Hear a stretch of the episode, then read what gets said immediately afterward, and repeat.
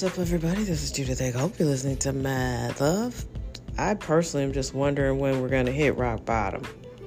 I was on the phone with one of my friends, and she was telling me, well, um, Gavin Newsom might be a good candidate for president uh, for, on the Democratic ticket. And I was like, except everybody's leaving California. She's like, well, I, you know, she lives in Pasadena. She's like, oh, up our economy's good. And then I'm like, I know you've been distracted because you've got other issues to focus on in your life, but people are leaving California in droves. they lost 300,000 people, which I know it's a giant state, but that's a lot of people gone.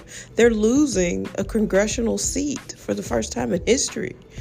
Uh, you know, and your the economy of the state may be okay, but crime is out of control, homelessness is out of control, the taxes are out of control.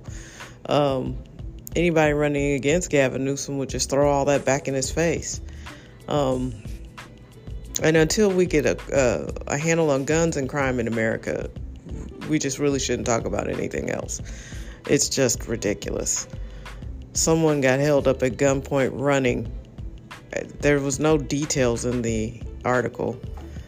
I don't even know what park it was, but somebody was running in the park and a man jumped out and took their keys and threatened them with a gun. I think the person with him allegedly she had the gun. Excuse me. Looks like they won't name the park, which I think is curious. But it's like, wow, like you can't even go for a run you know, people are just jumping out of everywhere. And here's the thing that we're learning. Right now, we're in a period of history where crime could happen to anyone, anywhere. That whole myth where, you know, it's only certain people uh, getting robbed or certain people getting killed, you, that's not true right now. Um, people are getting shot and killed everywhere, under every circumstance.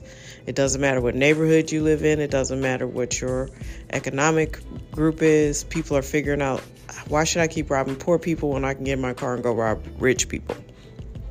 And no one's going to stop me because uh, the police are, are underfunded and undermanned. And I'm sorry if people don't like hearing that, but if you really took a good look at some of these files, like really look inside the file, you'd want more police. There are some t- depraved people out here. And when you dial 911, you're out here saying that, you know, don't, the police are this and that and that. But when you dial 911, you want them there. You know, that's the whole point. Retrain them, give them counseling, do whatever you need to. But this whole idea that we need fewer police is obviously ludicrous. Because um, I don't know what why people think that police don't deter crime, but they do. People are people are emboldened now to just try anything because they know no one's going to stop them. You know, the whole idea that we could police ourselves, especially certain people. Like if you're not criminal minded, it's not hard. No one's going to walk around with me and be like, "Oh my God, how are you keeping yourself from the temptation of stealing?" I don't have that temptation. I don't do anything like that. I'm not interested in living a life like that. So it's not a problem. But if you grew up around a bunch of thieves or a bunch of killers, I mean, that's just who you're going to be. And if you're not deterred from that life, I don't see, I, I just, I'm just waiting for rock bottom. You know, we are sicker than ever.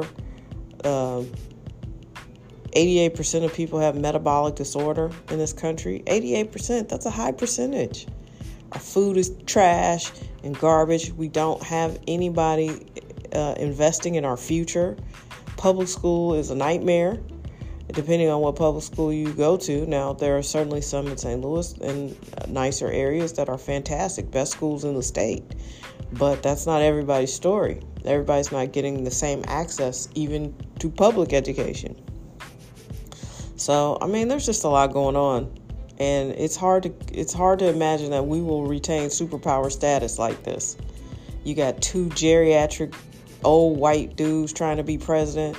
And listen, I don't have a problem with them being white, but they're super old. And that really in 2022 shouldn't be the conversation for president. One old white dude versus the other old white dude. both who both seem, you know, not their sharpest. And I like Joe Biden, but come on, Joe, you're old. You were the better choice over Trump for me. And now we need a better choice over you. You know?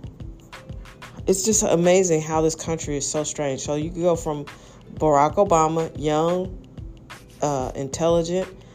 I enjoyed I enjoyed his politics because I'm also a centrist. Uh, you know, and I've gone on to read some stuff about him and his background uh, that are, that's unique. You know, look into his CIA, uh, his mom being in the CIA and that kind of stuff. Like that's fascinating, which would explain how he came out of nowhere. But all that aside, I thought he was a not only a a sound, a sound president, but he looked the part. That's what you want. How do you go from Barack to Trump? That's like uh, when Lincoln got assassinated and they went to Andrew Johnson. Like he just came back and undid everything that Lincoln had done. What's the point of that? That's why these wackos in other countries go, "Hey, I we don't need to keep swinging back and forth. I'm just going to be the dictator and we're just you're just going to do what I want." I mean, I don't approve of it and I don't think that's a rule I would want to live under, but I get it. I understand it, but I'm not into dictatorship. Uh, and the modern ones aren't very benevolent anyway. So I don't know. It's it's a very curious time in history, and uh, we just need to have better conversations and ask better questions and stop looking at all the things that divide us and focus on the things that bring us together. Like mad love. That's the whole point. Like I try to uh, put a podcast together that I think people will find interesting, entertaining, maybe a little educational sometimes. Because as I learn things, I like to share them. And so this is my way of having a, a conversation with thousands of people at one time. And I appreciate being able to do that. But we just we deserve a better country. That's there's no doubt about it. And I don't want to hear anything about Trump other than prison and Biden other than uh, getting behind the next candidate. Because, yo, bro, you're old. And I deal with an octogenarian every day. No, thank you. I don't want that as the president anymore. And he's like that kind grandpa that, uh, let's go live with grandpa. And then the kids just get drunk and high in the basement all day long and are, are hell on wheels because grandpa is feckless. No, thank you. And that's no disrespect.